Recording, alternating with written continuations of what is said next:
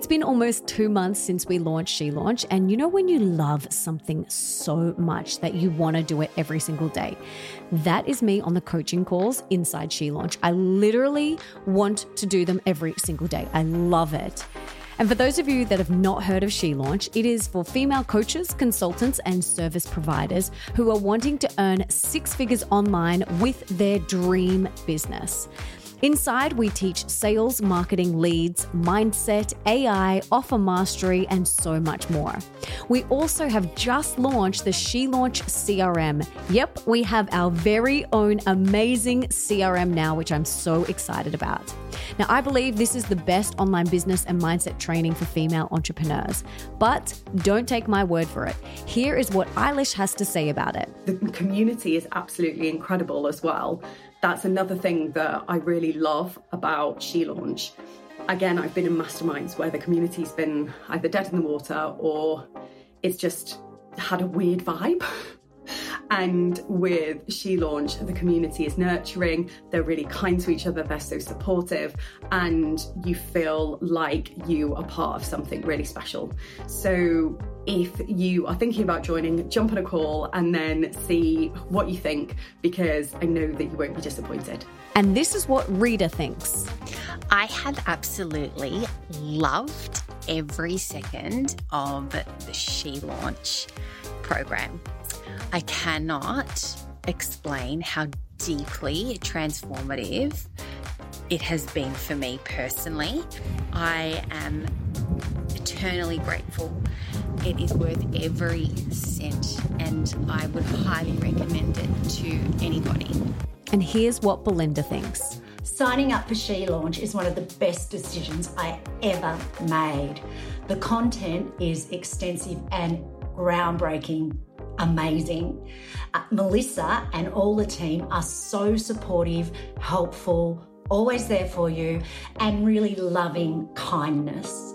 Plus, the connections I've made with the ladies that are in the group have been exceptional. We're all a team, we all support each other. If you're going to do something, sign up for She Launch. It's amazing. Babe, I would love and be honored to work with you.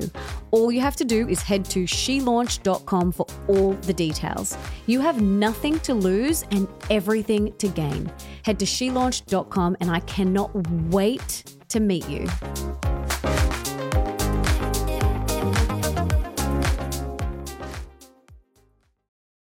This is episode number 26 with Alexi Panos and Preston Smiles.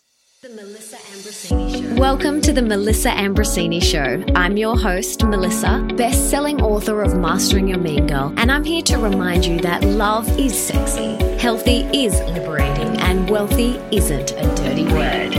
Each week, I'll be getting up close and personal with thought leaders from around the globe to uncover the habits, the habits mindsets, mindset. tools, and rituals that they have used to become world so that you can create epic change in your own life and become the best version of yourself possible. Are you ready, beautiful? Personal Development's power couple, Alexi Panos and Preston Smiles, are world renowned innovators and pioneers in the emergent wisdom movement. As founders of the groundbreaking Bridge Method, which includes their live workshops and various online training programs, they have created a movement of transformation that has taken humanity by storm through their unique and passion filled approach to sharing age old wisdom Using social media as their main source of connection and distribution of their lively educational videos, they've built an incredible tribe of loyal fans around the globe who aren't just inspired by their work, but are empowered by it.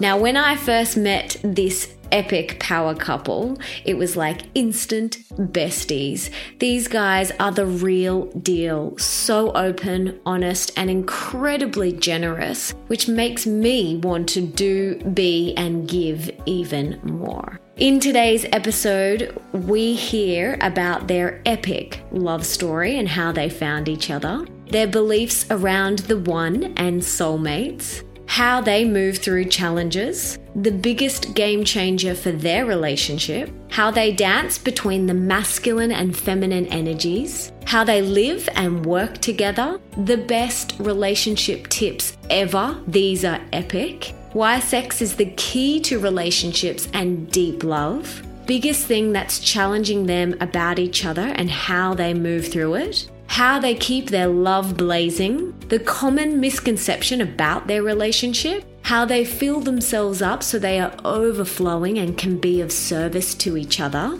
how they inspire each other and how you can inspire your partner, plus so much more. For everything that we mention in today's episode, you can check out in the show notes, and that is at melissaambrosini.com forward slash 26. And without further ado, let's dive into the very first episode of Relationship Goals with Alexi and Preston. It's pretty hard these days to be on social media and not see the popular hashtag relationship goals.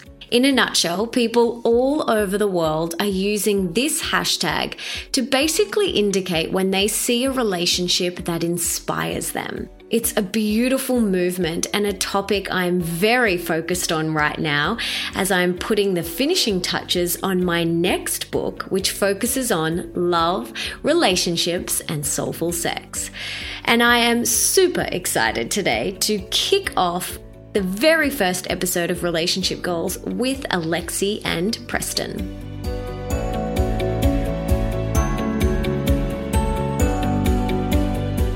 Alexi and Preston, before we dive in, can you please tell us what you both had for breakfast this morning? Well, um, I cooked us some eggs with onions, and then I had a protein shake and a green juice. Yes, I had a pea protein with a bunch of different herbs, including adaptogens and antioxidants and adrenals and uh, a bunch of other things that I'm taking because I'm on a protocol because I uh, got a nice, well, three interesting, beautiful parasites uh, traveling all over the world. oh, nice. I know what that is all about. it's not fun. No. Well, guys, I am super honored and so excited to have you on the show today. And I am a massive sucker for a juicy love story. So, can you take us back to how you guys met and where the story of Alexi and Preston all began? yes, it's quite the story. It's a juicy one. For sure. Um, first of all, I'd just like to point out that I am a sucker for people saying sucker instead of instead of saying sucker. Um, so thank you for having such an Aussie accent. It just really just makes my heart smile. So uh, we'll start there. Um, yeah, um, our story is like a movie, and it's sort of like your story, um, and and how you and the hubby got together. Um, I'll start here. I was on my mission to spread love all over the world. And I was taking workshops and I was reading a bunch of books and I was just on a mission.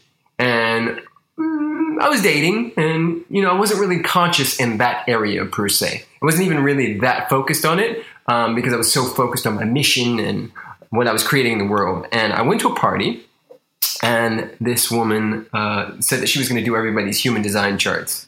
And uh, long story short, she did everybody's charts and she did mine. And while she was reading mine, she made this like funny sound and made a face. And I said, Well, what's that sound and face? And she was like, Well, it's interesting. Um, she was like, You know, it essentially says here that you're here to do great things and that you're going to uh, shift and change the world and do big things in the world, but you'll never be as great as you could be uh, without your queen, without your partner next to your side.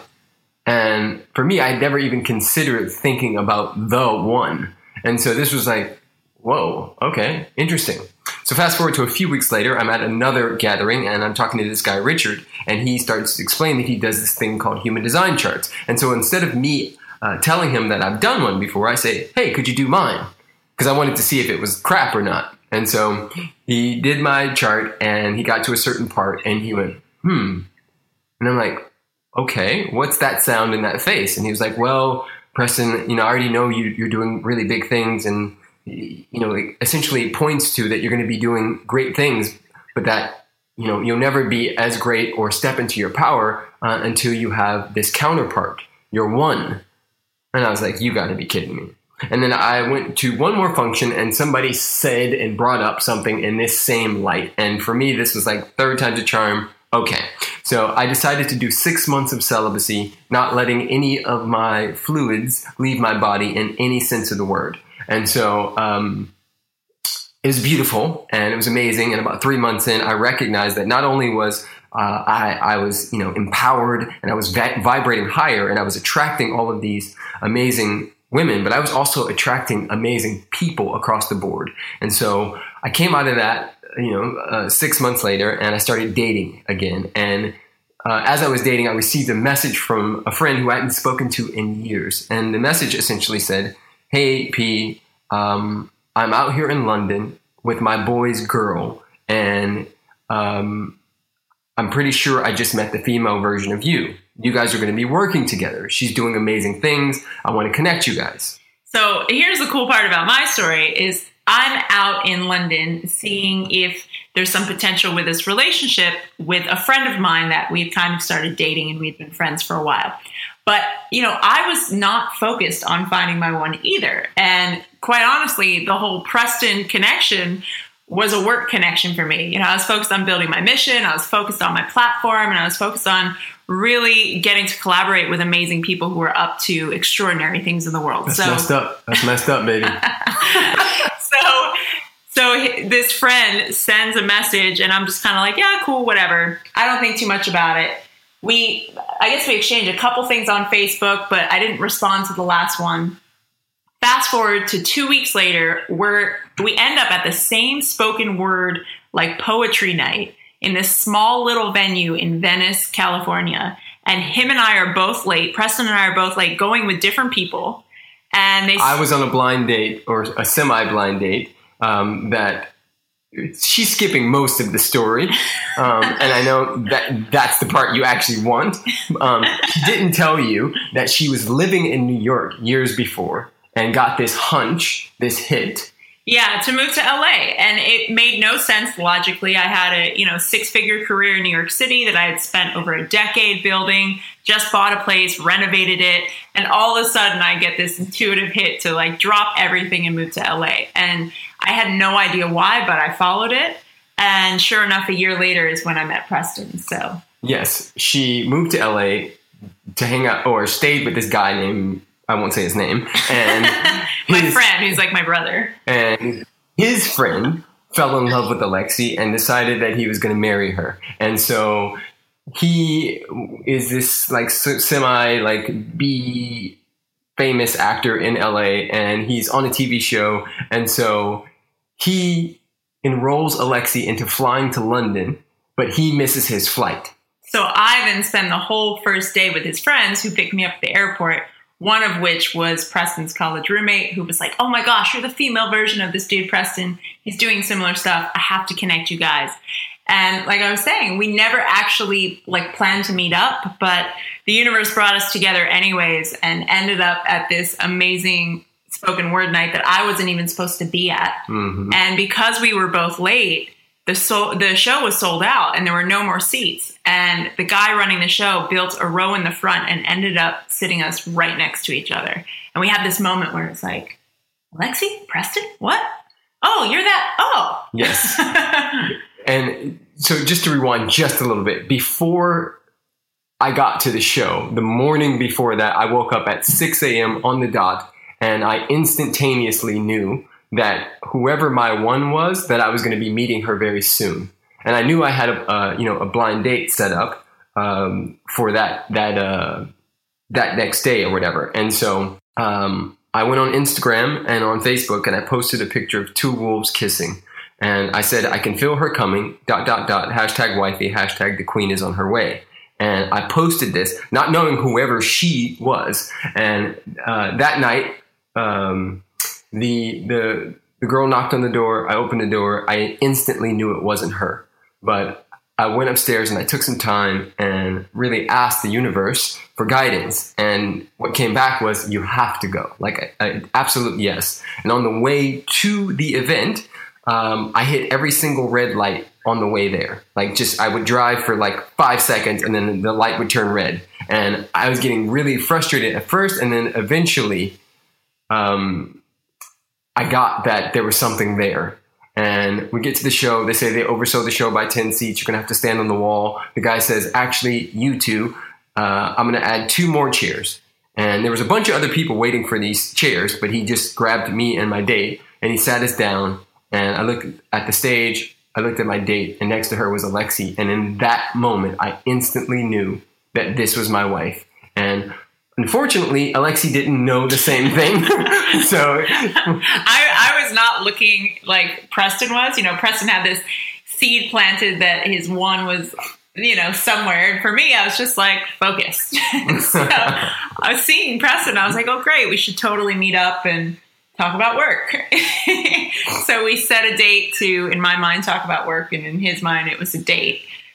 And, and it ended up being a date, and the rest is history. Yeah oh, guys, this is just so beautiful. I like, oh my God, that whole time I was just had my eyes closed and I was taking on this beautiful journey with you. So thank you so much for sharing that beautiful, sure. beautiful story.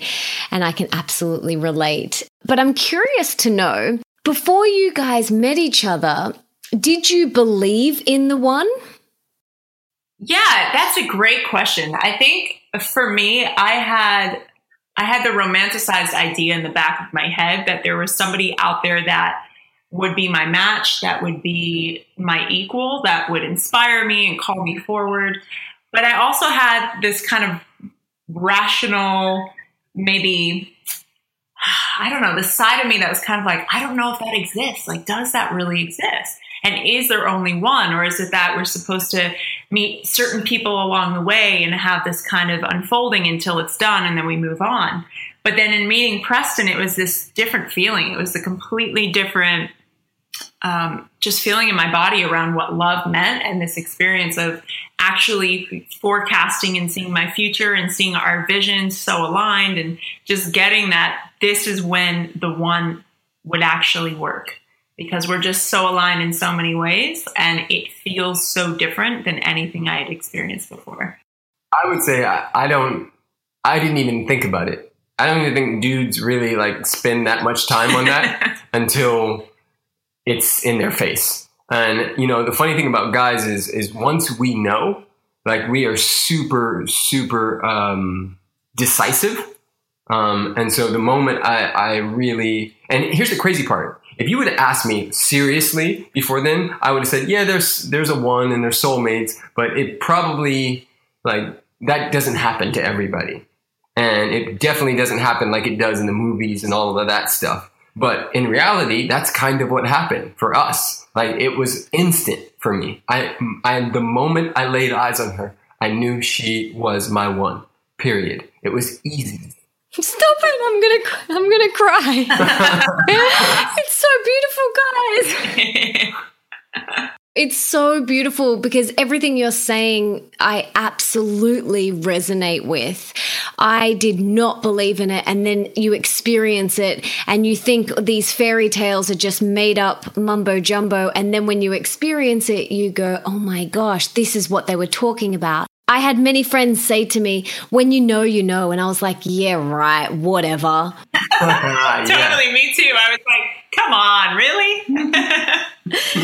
but for someone who's a little bit of a skeptic and doesn't believe that there is a one, what would your advice be? Or who has not experienced it? Um, yeah, I would say, I mean, here's the thing. It's, I'm, I am a firm believer of we create our own reality and it is done unto you as you believe. And so if you say there is no one, then perfect. Here's the other tricky thing about my philosophy on relationships and um, soulmates is we have many soulmates. Mm-hmm. Out of the out of the you know however many billions of people we have on this planet, I think it's seven billion, eight billion, seven plus at this point. Anybody that we come in contact with out of that many billions of people, in my opinion, is a is a soulmate. Now there are special um, circumstances and special heart connections that are meant to be uh, more deep and longer, maybe. But you know, I also don't subscribe to this, you know, stayed together for forty years and hate each other the whole time kind of thing. Like, you know, take the the time and stuff away. We're meeting soulmates all the time. Now, the people that I dated before Alexi were all awesome, but they weren't it. And mm-hmm. and I do believe that there is a soul recognition that happens when you meet that person or persons that like literally makes you go topsy turvy. You know, like I couldn't even talk when I first met Alexi. I was like, "Hi, hi, um, my name is Preston." Like I just, I just didn't even know how to be in my body. You know, and so, uh, yeah. I mean, I would add to that as well. I mean, there's so much that's given to us as far as information and signals and cues. And I would always advise anybody to look at the type of people they're attracting. You know, from right where you are, what type of person are you attracting into your into your field? And look at that as feedback. That's completely feedback for how you're either showing up or not showing up.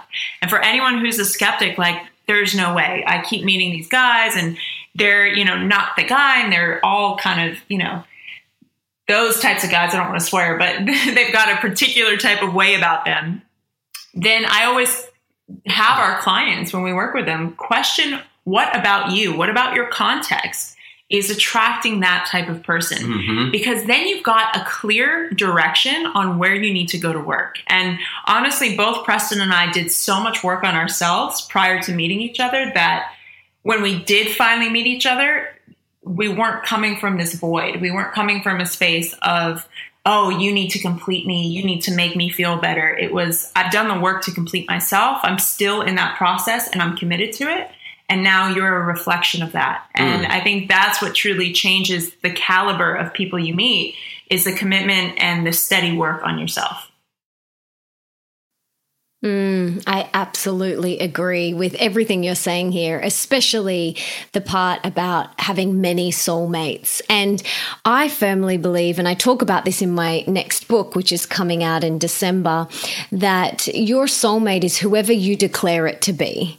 And it's who you choose to give that title to. And you can give it to 50 people if you want to, whatever feels right for you. Or you can choose to, you know, give it to one person. It's it's it's totally personal.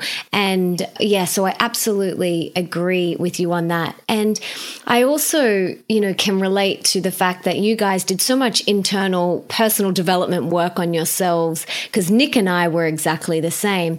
And so when we came together we came together as two wholes and not with these voids. And you you spoke about alignment before. And when two whole people come together and they're aligned, like it's just, you know, fireworks are sure to happen. But something that I am really fascinated about is when those things do come up, you know, because things are going to come up.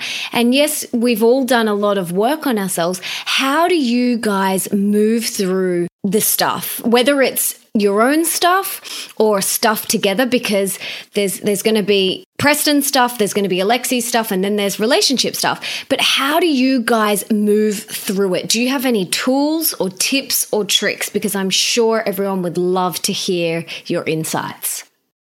Yeah, I mean, there's so many, so many things. I think the first thing is grace, like really giving ourselves some grace and some space to be human. Because if you've got this impossible fantasy, standard of, you know, we're never supposed to fight, we're never supposed to disagree, then you're setting yourself up for disaster. And both Preston and I have found that changing our relationship to our disagreements has been probably the biggest game changer because instead of going into it with this fatalist attitude of like, oh my gosh, this is going to destroy us, this is going to make things worse, we now say, okay, this is going to give us a breakthrough. It's going to allow us to understand each other in a deeper way, and it's going to bring some clarity to something that needed to come up and really needed to be looked at. So that's the first thing. The second thing is what we like to call bringing unconscious agreements to the conscious and creating a new space together. So any disagreement is, you know, two different sides fighting for their side to be right. You know, I've got my opinion and I believe it's right. He's got his opinion and he believes it's right. So whenever we're having a disagreement, it's the two of us really saying, I want to be right about this. This is the way it should be. And I need you to fold to my beliefs. So when we know that, and we know that I've got my own programming, he's got his own programming, and we've got our own history that has developed this idea of what is right versus what is, what is wrong, then we can bring what we believe our unconscious agreements are to the table and say, okay, here's how I think this should go based on what my mother did or my father did or what my friends do or my belief system or my past or my insecurities or my jealousies. And he would say, okay, well, here's what I think we should do based on the same things.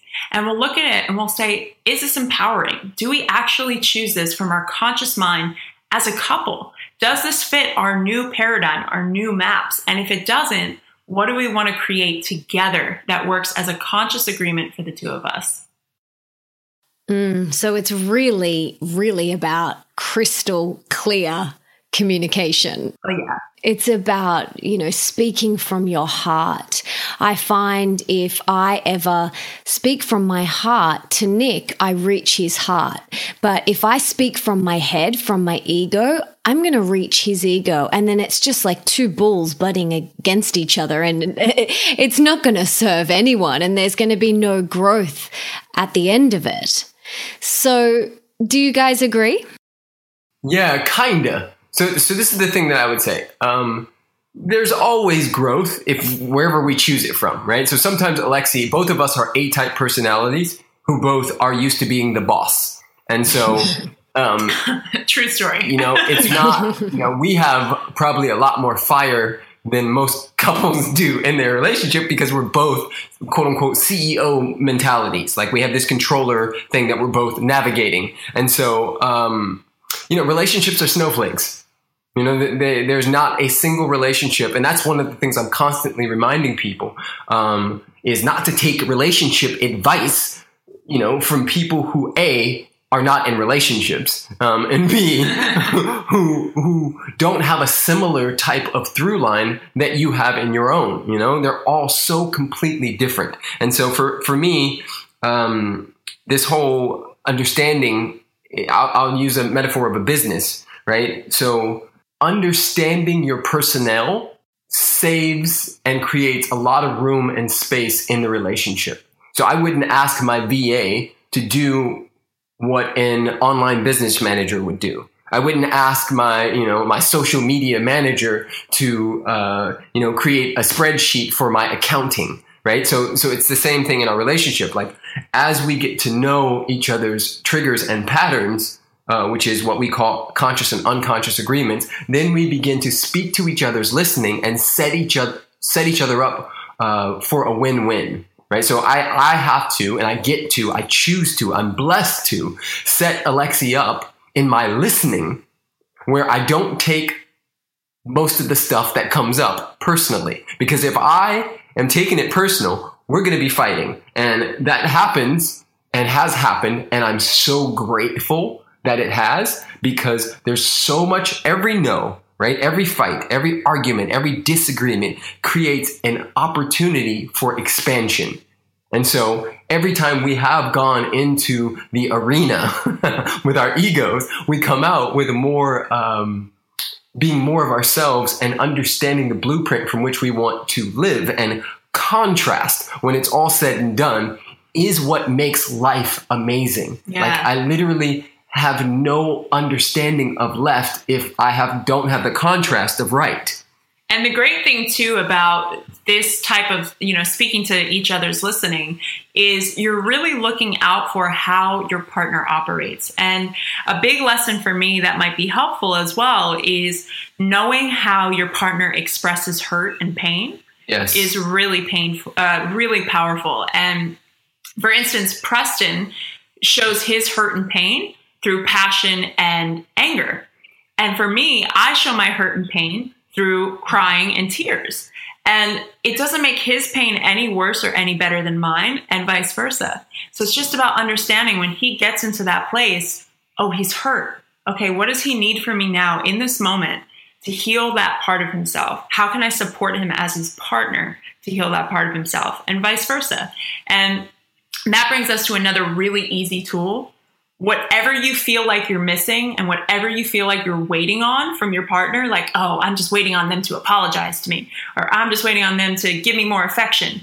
Whatever you're waiting on from them, give that to them first. Step into the arena and give them exactly what you feel you're lacking because it's always us.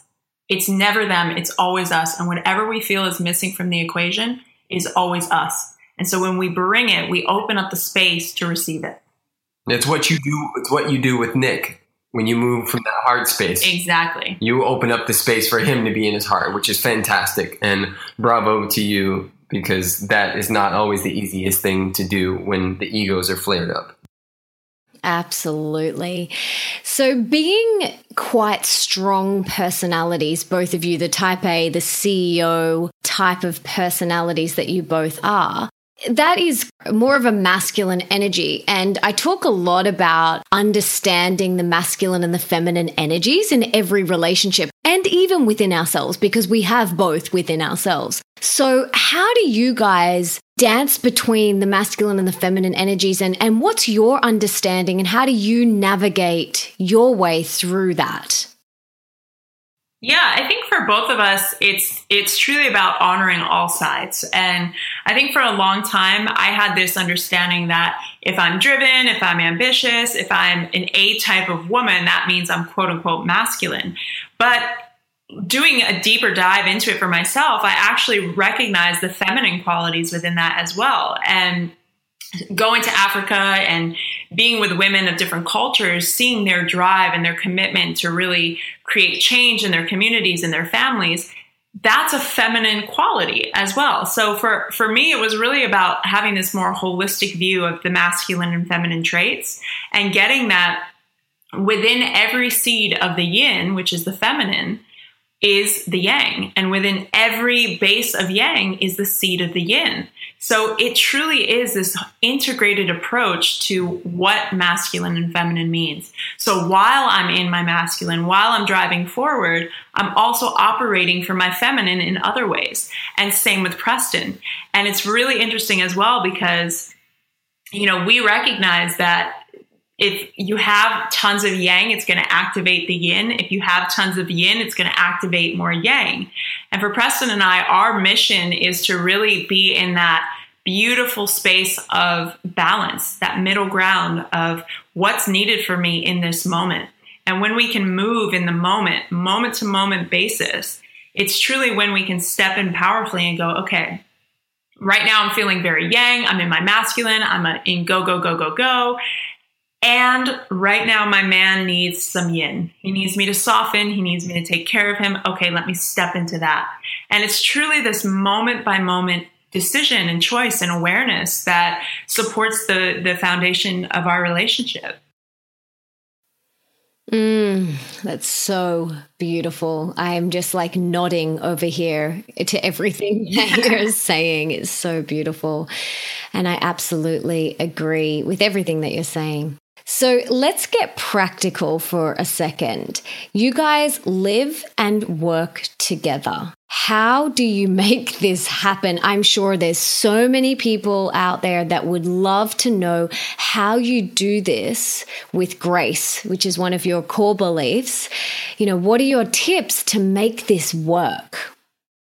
Well, tip number one is fun we make sure that we have shared experiences. We make sure that we schedule in play every day. We make sure that we take breaks and actually honor that you know life is is is about the profane and the profound and and actually being in the game instead of being so focused on the the the product that we miss the process. And so for us, you know, for instance, we're about to head to LA for a month and then we'll go to Greece for just under three month, three weeks, and then we'll go to uh, Uganda to trek with the gorillas, and then we'll go to Tanzania to build clean water wells, and then we'll go to London. London, UK to lead a workshop, and then we'll go to Toronto, and then we'll go to Burning Man, and then we'll go to Hawaii for a month, and then we'll go to Australia for a month and a half. And so all of that, right, which is a lot, every single bit of that, there are trips and things scheduled in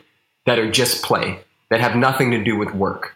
And whether it's a day where, you know, we're doing 12 hour days, we still take breaks, kiss, chase each other, tickle, run around the house. I have this thing where I like to surprise her when she's not looking and like tackle her and like do these strawberries or zerberts on her stomach, whatever you guys would call them in Australia. Um, but uh, I called them blubbers where I was from. blubbers, zerberts, strawberries.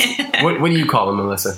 We call them strawberries. Yes, Okay. exactly. So, yeah. so uh, practical tip number one is make sure that you play and create shared memories, so you so so we don't get so serious. Yeah, and I'll add to that. It's kind of like a, a part two or number two is moving the energy. So many partners that we have coached and that we have worked with don't understand why their love life is just completely dull and lackluster, yet they've been doing the same things over and over and Yeah, over switch and the over routine up. over again.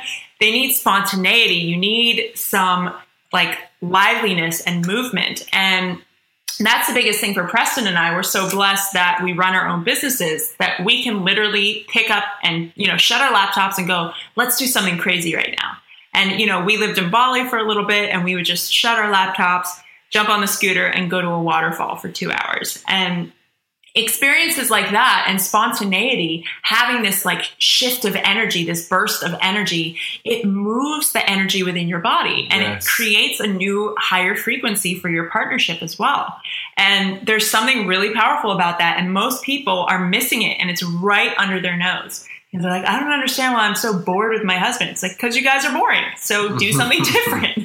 you know? And I totally get that because that was me in a past relationship. So I've learned the hard way that that's that's no fun to be in that. So you really want to have the the space, create the space for spontaneity. It really is so important. And then speaking of space, tip number three, um, have some space as well. Like have some time to do your own thing. Fire, in order for it to really like be lit up, it needs air. It needs to breathe. It needs space. And so many people want to be like right up underneath their partner at all times and share all sorts of hobbies and do everything together and have the same set of friends. And while Preston and I share a lot together, we also have our own interests that we explore on our own time because then we can come back together and share that with each other and really say, hey, you know, I went surfing today. And Preston can tell me about his surfing experience. And I can say, hey, cool, I checked out this thing. Let me tell you about that. And it's just bringing in new content and new information into the relationship as well. Yeah, and then one more tip: um, just have a lot of sex. That always helps. Oh, I love that you said that because it's so important. Sex and intimacy is so important, which is, as you guys know, a lot of that information, Soulful Sex, is in my next book. And I used to be one of those people that were like, it's not important because, and the reason I was saying that is I was trying to justify it to myself, but it is the glue that binds us. It is the only thing that we can do with our lover that we can't do with our besties or our, our girlfriends. That's it. Otherwise, your, your lover soon becomes your roommate. Exactly. And I, I wanted to ask you guys this is one of my questions like, how important? Obviously, you guys think it is really important, but the sex and the intimacy, like, you know, what are your beliefs around that? Yeah, we're having sex right now. really talented if we could pull that off. no, no, seriously. Um, sex is a conversation. You know, it, sex is is the only thing in the entire world that can create another being. And so it's this sacred act, this beautiful conversation, really that's a, a conversation within one's own self, but also uh, the fortunate piece is that you get to do it with another. This this beautiful dance that's never ever the same, even when it appears to be the same in structure, right? And so, uh, for me, sex is like a lotus flower.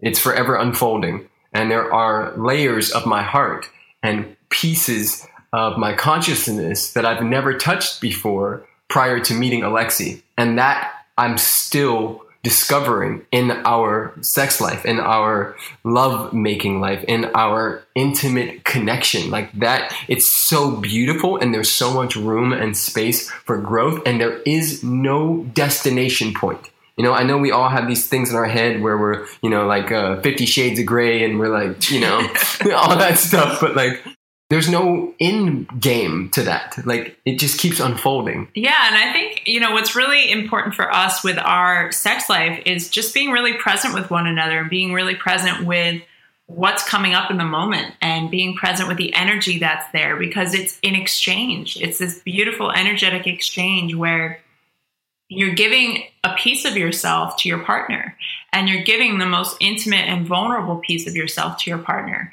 And there's something really powerful about that. And so many of us get stuck in our heads of, oh, this isn't going the way I want it to be, or oh, I'm you know, feeling overweight or, oh, we did this position last time. We're so in the mental structure of sex that we're actually missing the full body experience of sex. And sex for us has, like Preston said, it just keeps unfolding and keeps diving deeper the more we keep saying yes to the present moment of sex and truly giving ourselves over to that moment. And you know, intimacy is not just sex as well. You know, Preston and I, another thing that we do, it's a ritual we have. We do this thing called a snuggle alarm. And every, or I guess you guys would call it a cuddle, a cuddle alarm, because you guys mm-hmm. call it cuddle. Um, so every single morning we set two alarms. The first alarm wakes us up and we find each other in bed if we're not already like pretzeled together in some way and we snuggle, we cuddle. We've got 20 minutes of uninterrupted, technology free, no business conversation, no nothing except for intimate touch and being close to one another, being in each other's arms and having that intimate space. And then the second alarm goes off. And at that point, it's either like, okay, time to get up, or that moves into sex or lovemaking. Um, or it moves into something, you know, even just laying in bed and reading for a little while. This morning it was love making. it was it was. but it's a beautiful ritual that, you know, we start every single day when we're together like that because we know that the day can get ahead of us and things can happen and we can get really busy or stressed out. So if we're starting our day with each other in this intimate, beautiful space, we're setting our relationship up as a priority and we're setting it up for success. Mm, that's so beautiful. We do that similarly, we do that, but we don't set the alarm. But that's a really good idea, setting two alarms so that you know, okay, cool, I've got to let's let's leave, you know, half an hour just to create that space. And like you said before, Preston, we create our own reality. And if we don't create the space for the fun, for the spontaneity, and put it into our life, it's not going to happen. No one's going to do it for us. No one's going to create the space for us.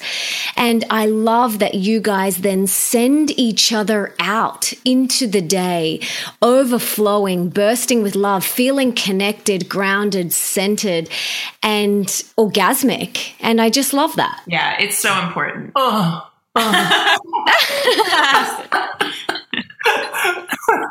Oh, you guys crack me up, but it's so beautiful. And, you know, it's not spoken about enough. And it's really a taboo topic, but it doesn't have to be. And when you are in the midst of making deep, soulful love, you are the most present you can be. Like, you can't be somewhere else. And if you do, like for me, if I, if I wander off, he can feel it straight away. And he's he's like come back here. Where are you? And i'm like oh i was i was ticking off my to-do list. Sorry baby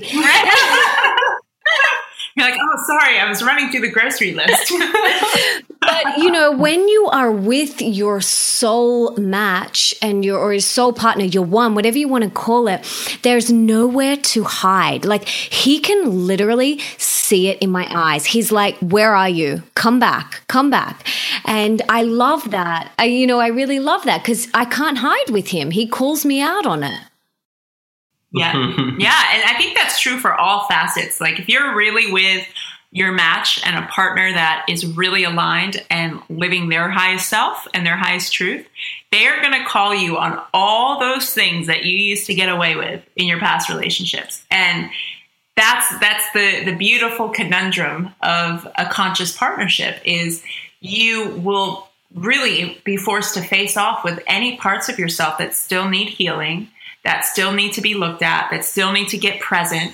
And your partner ideally holds space for you to be through that be in that journey together. Mm. so i'm curious to know what is and if there is one thing that challenges you most in your relationship and how do you work through it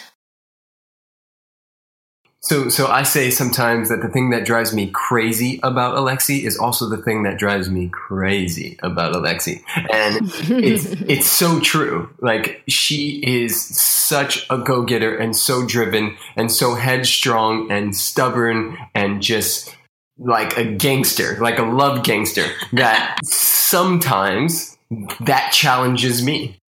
At any given moment, we're all diving between our masculine and feminine, as we said, and when I think I'm right and so does she, it really pisses me off. And so that's uh, that takes many forms and fashions. One of our biggest fights was around a, kitchen towel that we both had a different agreement on what was neat. I thought the towel was neat. She decided that the way that I put the towel back on the the rack was not neat, and uh, away we went. And that it, it, sort of manifests itself in many ways. Um, but the bottom line is, is that always makes me stronger. Like for instance, um, and this is sort of off topic but on topic. When I first when I wrote uh, my first book, I sent it to Simon and Schuster, and they literally sent it back and said nobody will ever understand this. This is too advanced, and basically gave me my book back and said write another one.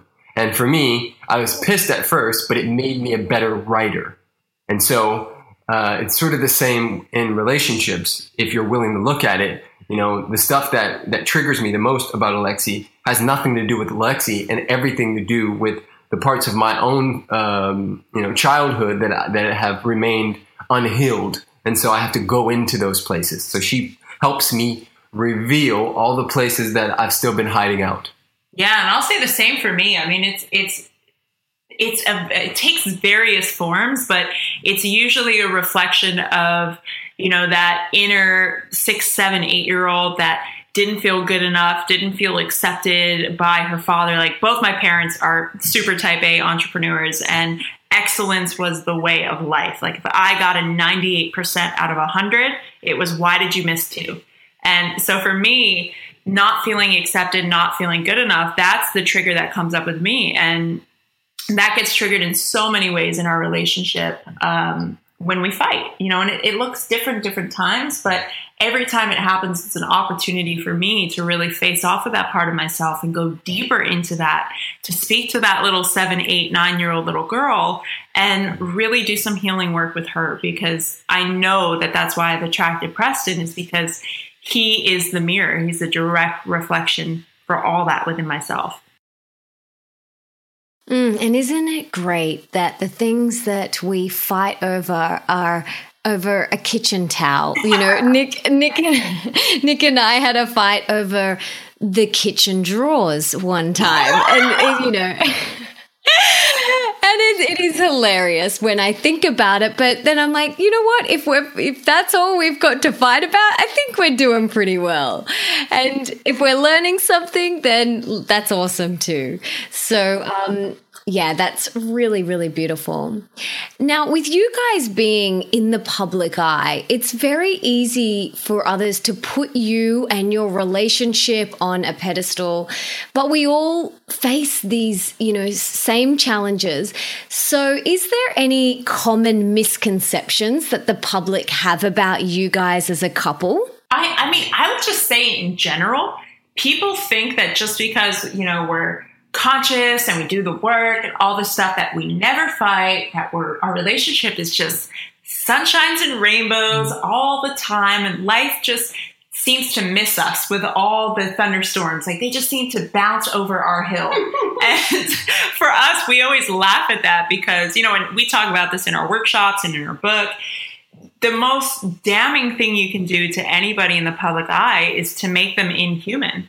And, you know, it's a constant reminder that none of us are any better than any one of us, and none of us escape this thing called life. And life has beautiful sunny days, and life has days that are thunderstorms. And I think most people really forget that just because they see us in a particular way doesn't mean we don't have our human moments. And we're we're constantly reminding them of our humanness. And even though we tell them and even though we remind them, they know, tend to forget. For me, I'm perfect all the time. And so misconception is that no, I'm just playing. Um, everything she said. Everything she said. My wife's always right. That's a good tip too.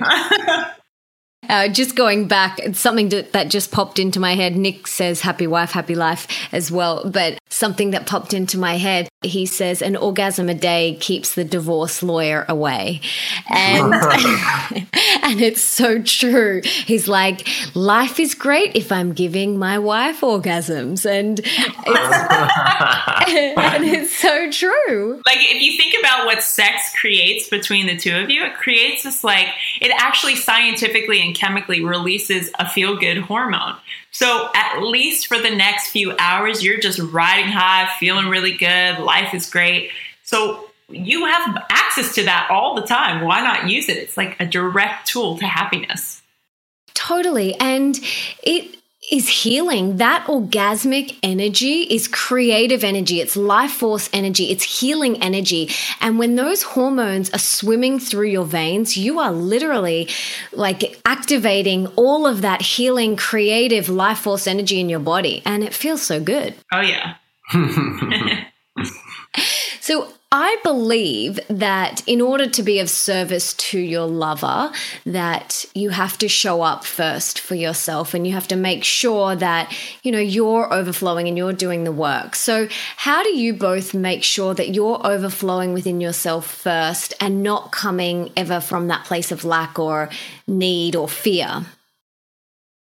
It's very difficult to never come from lack, um, but we definitely uh, both of us, and the interesting thing about both of us is one of the things that I love the most about Alexi is she's so committed to her own uh, personal growth journey. Like I know that with or without me, she is headed in a direction of being her best version. And so I'm the same. Before we ever met each other, we were both in this game and very committed to it. And so it's kind of easy for us in that way. Like that's one of the areas of our lives that we, we can easily trust. We have a lot of people who come to us who have a different experience of their uh, husbands and wives and boyfriends and girlfriends, and we tend to coach them and remind them that just because their husband doesn't uh, isn't you know reading self help books doesn't mean he isn't um, growing and or expressing certain qualities that are amazing. Like if he takes time to play video games and like hang out with his friends, that's actually a beautiful transformational tool. He's actually taking time, and that's a, a form of self love. But some people can't see that because they think it needs to come in, you know, personal development workshops and seminars. Yeah, and I think for both of us, it's it's really about filling our cups and being responsible for filling our cups and taking care of what we know our needs are. Like we both have very different needs and we both operate in very different ways. So I think both of us just really making sure we take care of ourselves and do the things that nourish us and feel good for us so that when we come to the relationship, we're coming from this beautiful overflow space where it just feels so good. It feels so gushy and so juicy that it's not putting our voids and putting our hurts and putting our problems on our partner. And that doesn't mean to say that we can't come to our partner and have a bad day because that does happen. Again, life happens. So, in terms of, you know, if I'm having a bad day and I come to Preston, Preston is there to support me, but he's also there to call me forward and to really say, okay, what do you need to do to fill your cup? And then how can I support you in that? And vice versa. So that's really kind of how we handle both the overflow and when we're feeling the lack in our cup. Yeah, chapter two of our book, Now or Never, is radical responsibility. Mm-hmm. And for us, this is a fundamental staple of not only our personal lives, but also our business life and our relationship. So for both of us, it's this understanding that whatever is happening, we caused, allowed, perpetuated, and or created in some form or fashion. And so taking responsibility for our lives and, and not, uh, you know, placing blame, but rather taking responsibility is the name of the game. Mm, I love that. So true. And for someone who's listening and maybe they are in a relationship and they are feeling like, oh my goodness, you know, I've got so far to go. My husband or my partner is so closed. Am I ever going to experience this type of love that Alexi and Preston are talking about? What would be your advice to them?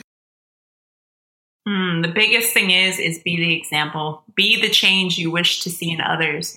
Light the path. You know, so many people, especially people if you, obviously your audience is into personal development, they're listening to this. And people in personal development a lot of times out of our love for people, we we want to get them into this work. So we kind of push it on them and we say, "Hey, you should listen to this. Hey, you should read this book." Hey, you should come to this workshop or seminar. And it often pushes people away and there is no better way to enroll somebody in something than to be so radically on fire in your life, so lit up from the inside that people go, Whoa, what is that? And when they do that, when they see that you are living a life so on fire, that your, your light is so bright, you then start to light the way for other people. And they start to say, okay, what are you reading? What are you doing? Where can I follow? And if they don't do that, you're living your light, you're burning and, and shining bright, and some people will fall out of your life, and that's okay. You know, I think a lot of times we're so stuck and fixed on this idea that it's got to be this person and it's got to work out this way. But if you keep focusing on living your highest alignment, your highest excitement, becoming and revealing your highest self, then who is meant for your life will show up and who is not meant for your life will not show up or fall away from it. And these are the cycles of life. And sometimes we really just have to surrender to the cycle and stop trying to force life to find us on our time. You know, letting life do its thing and staying committed to ourselves and our own journey, but allowing others to be on their journey as well. Yeah, uh, for me, I would say anybody in that place, I would I would immediately ask them to go within and think about and remember why they said yes. Mm. To remember who they fell in love with and what aspects of that person they fell in love with. A lot of times it's it's not, you know, nothing externally needs to change. It's just a a difference of perspective. You know, our outlook determines our outcome. So what we focus on and what we appreciate appreciates. And so immediately I would remind them to look at and begin to pour gratitude into this beautiful being out of 8 billion people on the planet that has come into your space. That person that made you laugh, that person that made you snort and, and almost pee your pants from laughter, that person who, who you cried with, that person that was there when your first kid was born and almost fainted because there was so much blood. That guy, that girl, remember that person and, and, then, and then tell them, share a memory, right? You know, this thing, this relationship thing, one of the one of the worst things we can do is get so caught up looking at someone else's grass in someone else's yard that we that we forget what we're standing in.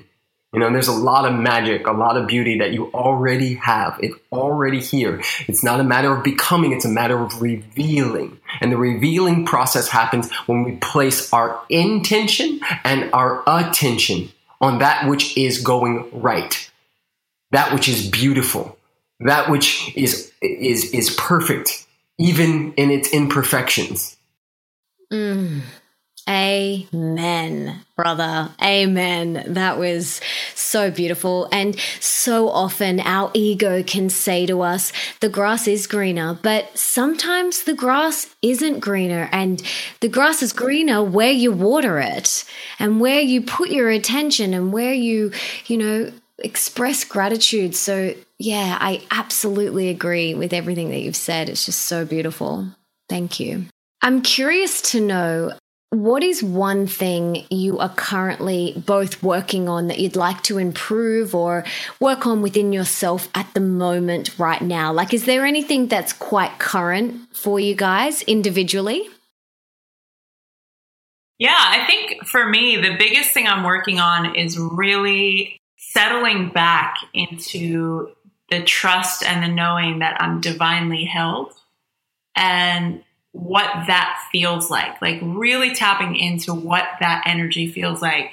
If I truly surrender to that knowing that I'm fully held, fully supported, fully taken care of, that my energy can be really grounded yet still make an impact, and my energy can be really, really just at ease and in that state of grace and still be on fire, like playing with those polarities and really allowing myself to sink deeper and deeper into the space of my own divinity so I can share that with the world and hopefully continue to make an impact with it. Like I said earlier, I'm perfect. So, uh, no. like, I'm, I'm, done. I'm just good. I'm good. Uh, for me, um, one of the biggest things I'm working on as it pertains to relationship, if that's what your question was, is is lightening the load. Um, uh, caring but not carrying because uh, sometimes I have a tendency to care and take things personal and then I carry it with me and that is not conducive for a um, powerful relationship or a powerful relationship with myself because as you know the body is storing all of the the stories and and and the, the, the stuff that we hold. So for me, it's it's about letting go of of the stuff that doesn't work and and not being so fixated on it being the way I think it should, and actually just surrendering and and like you know choosing but not wanting. Like, oh yeah, I choose that, and if it shows up in a different color at a different time in a different way, or perfect that's that's exactly what it was supposed to be, and and not taking it personal when it doesn't show up or uh, play out the way I think it should. Mm, dropping those expectations. Hey. Indeed. Yes, I love it. Now, let's pretend you guys have a magic wand and you could put one book in the school curriculum of every single high school around the world. Now, besides your books, which are, which are amazing, by the way, what book would you each choose to put in the high school curriculum?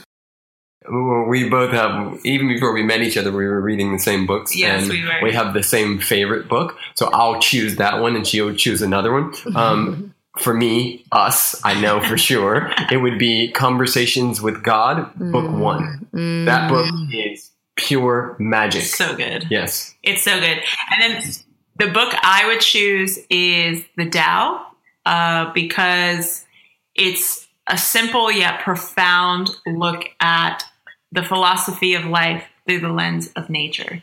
And I really appreciate how the Tao is open ended, doesn't have any dogma attached to it. And I feel like high schools around the world, it could relate to anybody from any religion, from any background, um, and still touch them in a really profound and beautiful way.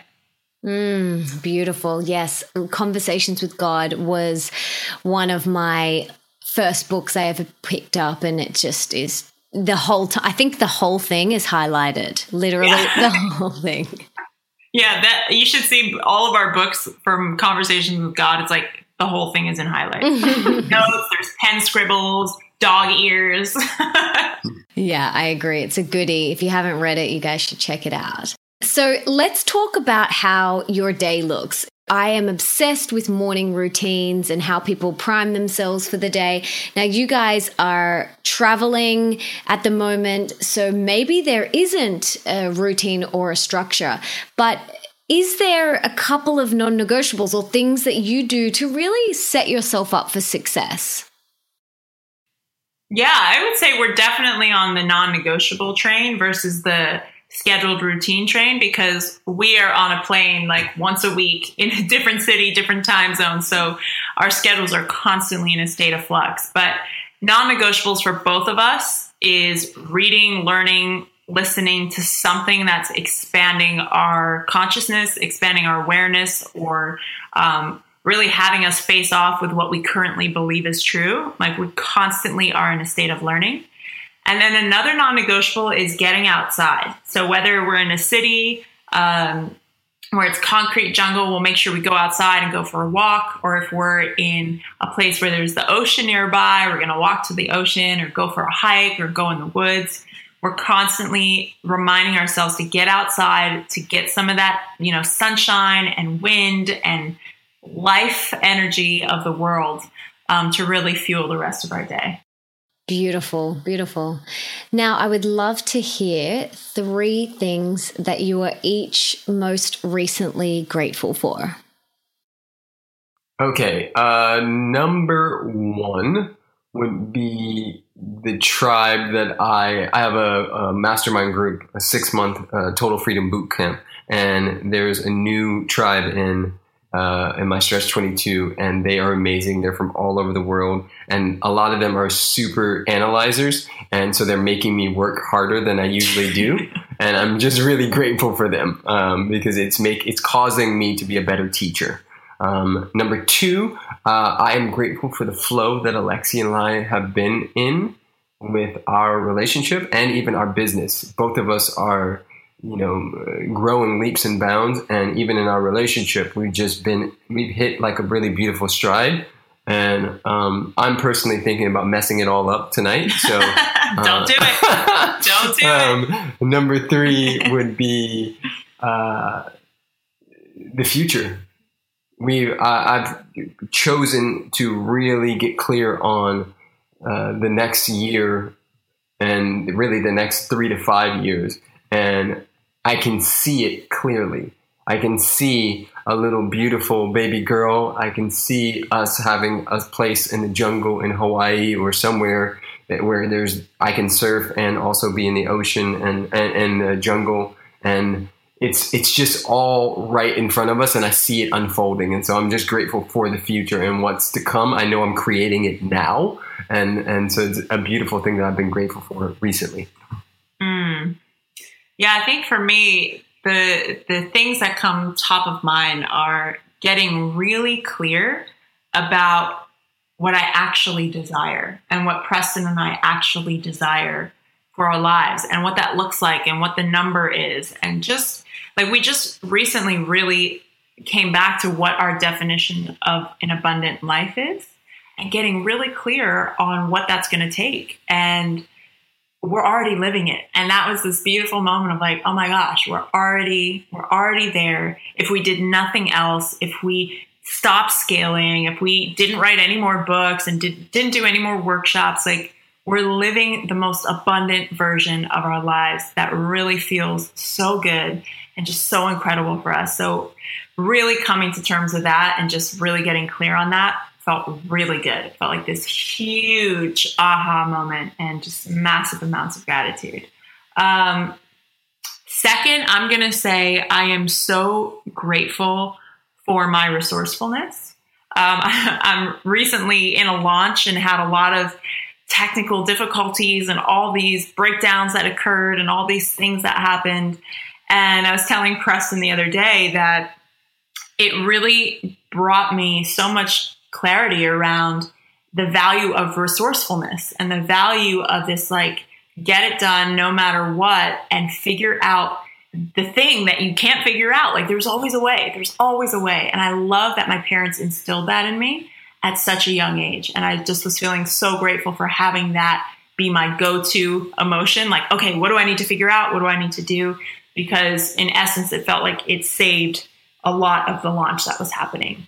Um, third, I will say I'm so grateful for life, like just everything about life. I feel like, like Preston was saying, we're just in a stride right now. And not even just with us, but our friends, our uh, environment, our opportunities, like everything is expanding and it just feels so aligned and everyone in our lives is doing so well and really tapping into their gifts and really creating massive impact in the world and the fact that we get to do this in this lifetime together and be a part of the thing that will shift human- humanity forever like i just feel so blown away by it so i think those are my three Mm, beautiful, beautiful. Thank you so much for sharing.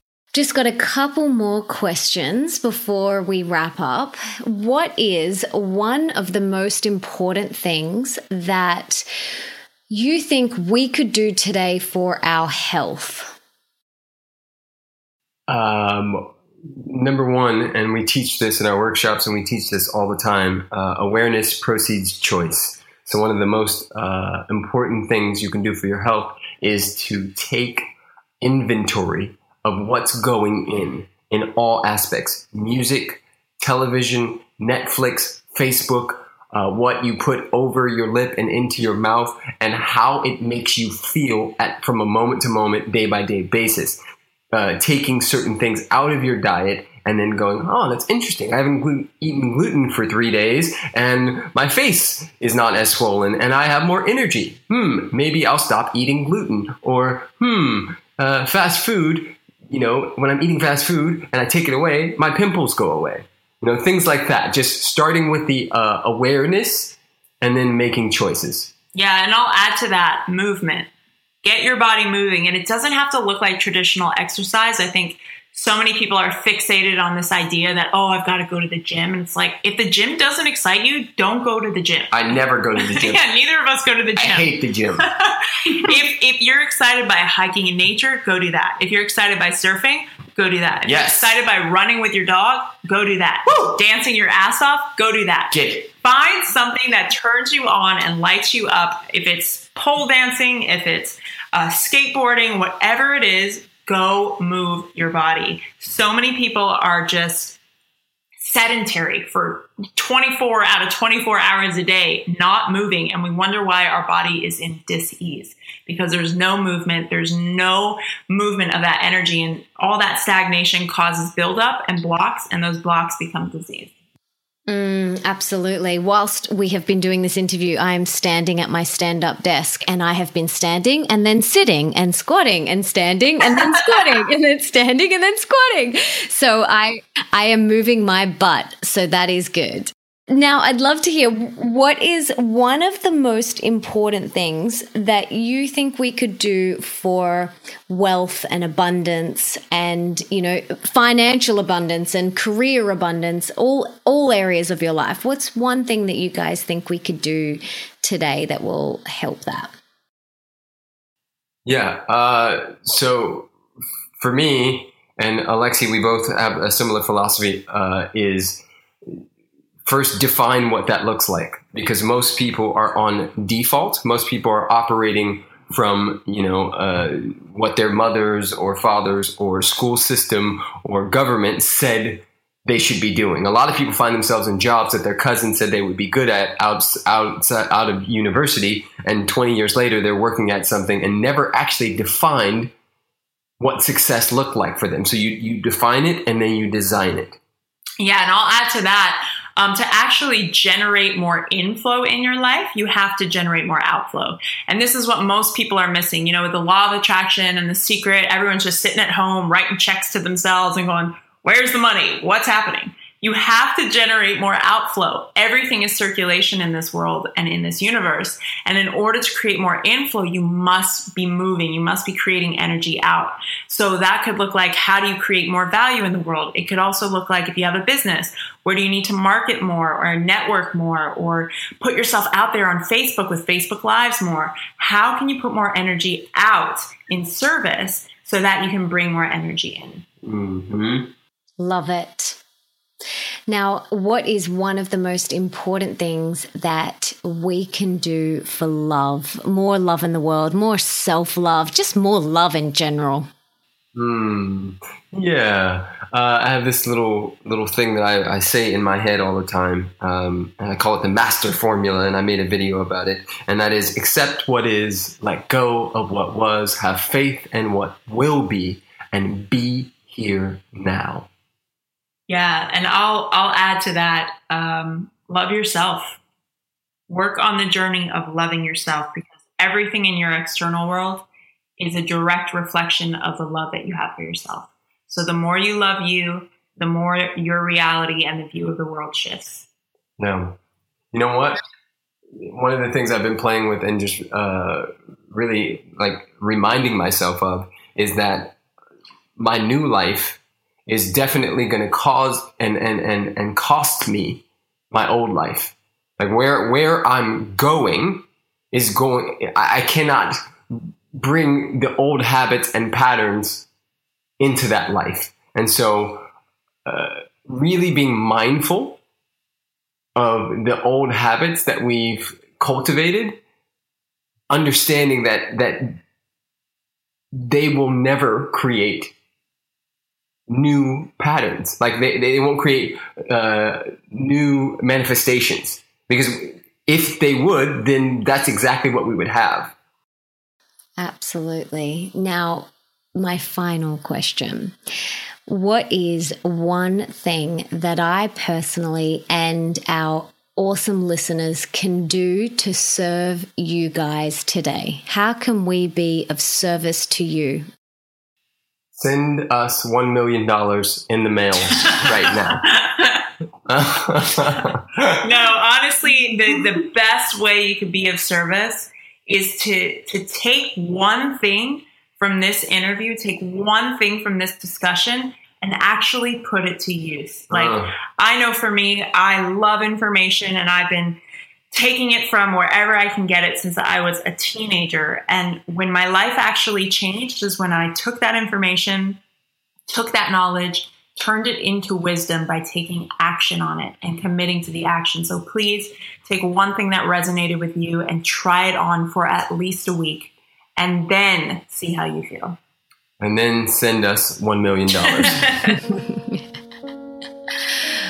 oh, guys, this has just been so beautiful. Thank you so much for your time and for the work that you do individually and together. I am so honored to have you in my life, to have Jake Ducey connect us. I'm so grateful that our paths have crossed. You guys are the real deal. You are such light beams, such trailblazers and light workers. And I'm so grateful that you are out there fiercely sharing you know, your truth and what resonates with you. So thank you so much. And I'm just so grateful to have you guys here and have you in my life. Oh, well, we absolutely feel the same. And thank you for all the work you do and the service that you continue to put out in the world. And um, we just love, love, love that our paths crossed and cannot wait for more experiences together. Woohoo! Yeah, baby. Thanks, guys. All right, bye. How was that? I love those guys so much and feel very grateful to have them in my life. I'm going to take Lexi's advice and implement one thing from today into my own life, and that is the snuggle alarm. I want to encourage you to pick the biggest thing that has resonated for you today and implement that into your life. And let me know in the comments under the show notes how you go. And if you loved today's episode, please subscribe and leave me a five star review in iTunes because that means we can inspire even more people together and we can get on more epic humans on the show. And don't forget to tell me on Twitter who you would like me to interview and make sure you tag me at Mel underscore Ambrosini and the person you want me to interview using the hashtag the Melissa Ambrosini Show. And for everything that we mentioned in today's podcast, you can check out in the show notes, and that is at melissaambrosini.com forward slash 26. And you can also check out all my other podcast episodes there too. So, thank you so much for being here, for wanting to be the best version of yourself, and for showing up today for you. You seriously rock. Now, if there's someone in your life or a partner that you can think of that would benefit from this episode, please share it with them right now. And until next time, beautiful, don't forget that love is sexy, healthy is liberating, and wealthy isn't a dirty word.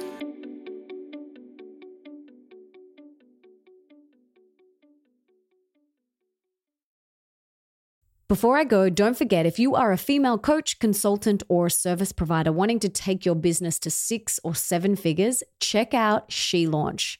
All you have to do is head to shelaunch.com, watch the free training on that page, and book in your free call. That's shelaunch.com. Head there right now, and I cannot wait to meet and work with you and take you and your business to the stars. Now is the time, my friend.